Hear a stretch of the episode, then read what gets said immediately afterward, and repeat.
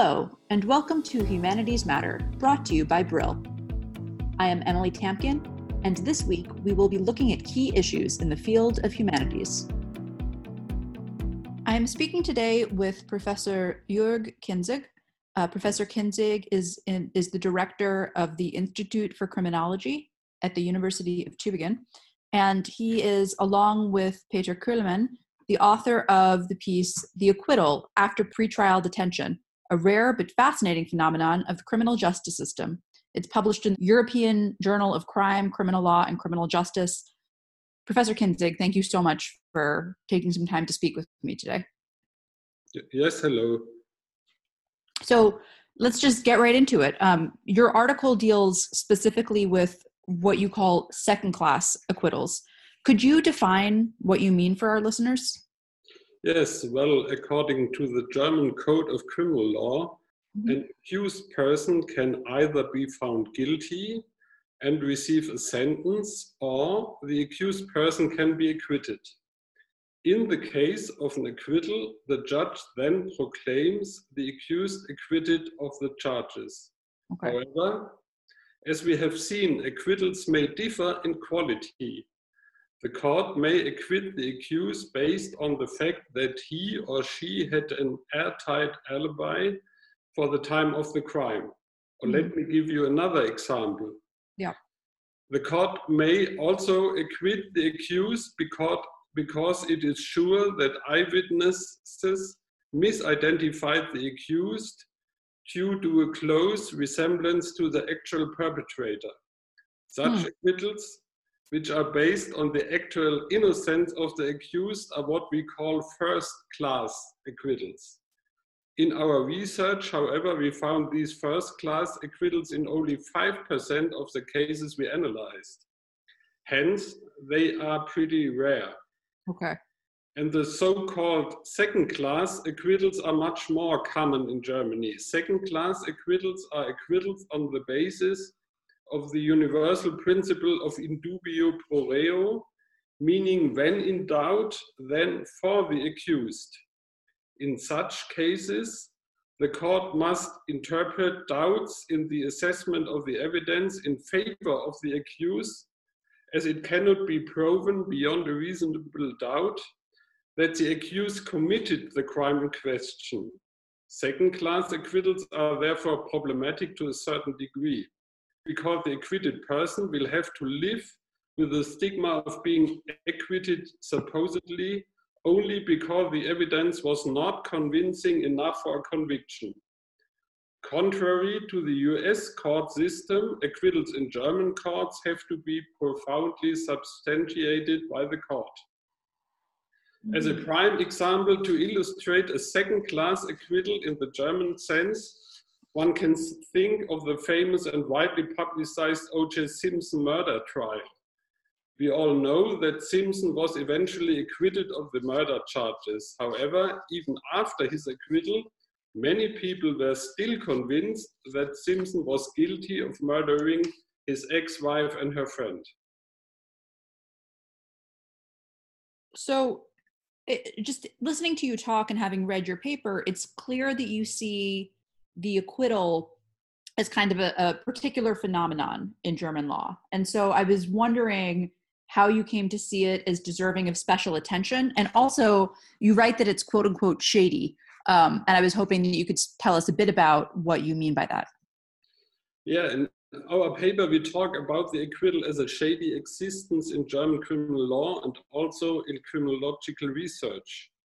We wanted to express that up until now, research on acquittals, in Germany at least, is very rarely undertaken, and we aimed to change that with our research project. For example, it is possible that someone get, gets arrested, has to spend a couple of months in pretrial detention only to be eventually acquitted of the charges at the end of the trial.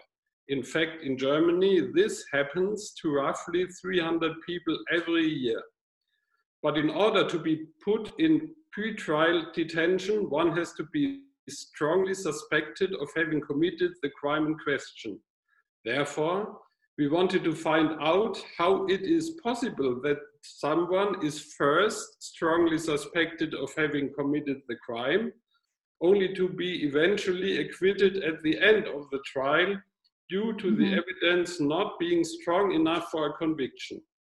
So one of our research questions was, are there cases in which such a procedure is likely to occur? And based on our research, we now know that acquittals after pretrial detention are especially common in cases involving some form of sexual violence or rape. This has to do with the lack of hard evidence, as such cases are most often solely dependent on the testimony of the accused and the supposed victim. A recent example for this is the Harvey Weinstein trial. While he was convicted on felony sex crime and rape, he was at the same time acquitted of the charges of predatory sexual assault, as the jury apparently did not believe the testimony of the actress who accused Weinstein of sexually assaulting her. So let's, I mean, following up on that, you also write about this idea that an acquittal is an error correction, but really digging down or, or making it explicit in your research, was that what an acquittal turned out to be, right? I think according to your research, is an acquittal error correction? Yes, one of the goals of our research project was the description of the acquittal as a phenomenon and its potential for errors. An error in this context can lead to innocent people being held in pretrial detention and having to right. deal with extensive court trials before being acquitted. Actually, we found formal or procedural errors made by judicial authorities in only five percent of all the court cases that eventually ended with an acquittal. Formal or procedural errors, such as the accused not being read their rights, did not play a significant role in the cases that we analyzed. This fits well with the results from the interviews that we conducted with, with judges and prosecutors. Instead of seeing acquittals as errors or failings of the criminal justice system, our interviewees argued that acquittals are proof of a well-functioning criminal justice system in Germany. In hmm. fact, in cases in which the accused remains in pretrial detention, the prosecutors investigate the cases even more thoroughly. The probability of error is fairly low according to our interviewees. Additionally, there is a relatively high threshold that has to be met in order for pretrial detention to be granted at all. The aim is to prevent the random or unjustified implementation of pretrial detention. While such errors were relatively rare in all the cases we analyzed, the interviewees brought other potential errors to our attention. According to their experience, problems include the question of trustworthiness of statements made by victims and witnesses while on the stand, and the difficult decision-making process in he said or she said constellations.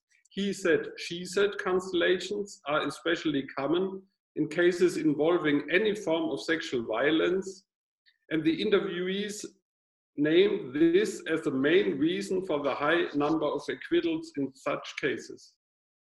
Your work is so um, so relevant and so significant, and you know the cases that you've been talking about today clearly continue to have not just a relevance, but but an urgency in societies around the world, even though you lo- you're looking at the, the German system. So I was wondering if you could speak a bit about where you would like to see this research go, either where you yourself would like to take it or or where you think it should be taken next by your peers. Yeah, actually, we are still conducting research on phenomena that are somehow related to acquittals. On the one hand, a dissertation on miscarriages of justice was recently completed at our institute. While the actual amount of miscarriages of justice in our German court system remains unclear, we are sure they do exist. Interesting, though, there appears to be no real desire to study the reasons why these happen. But that probably has to do with the fact that we, as lawyers, not only like to be right, but in law school we are also trained to be right. Miscarriages of justice make us realize that we can't be right all the time. On the other hand, our institute is part of a German-wide collaboration project that is currently conducted, conducting research on the German equivalent of plea bargaining in criminal cases. For a couple of years now, the so-called Verständigung im Strafverfahren, plea bargaining in criminal cases, is regulated by law in Germany. So while this law allows for a plea bargaining in the form that the accused receives a more lenient sentence in exchange for a confession, it prohibits prosecutors and also courts from making guarantees on the exact length of the sentence, for example, five years. In our project, we are currently trying to find out whether all parties involved act according to this law or whether they still agree to and guarantee specific sentences off the books, so to speak. The results from this research, which is funded by the German Federal Ministry of Justice, could potentially lead to a modification of the current specifications of the Verständigungsgesetz, the law on plea bargaining in the German court system. Fascinating, and again, no shortage of real-world implications.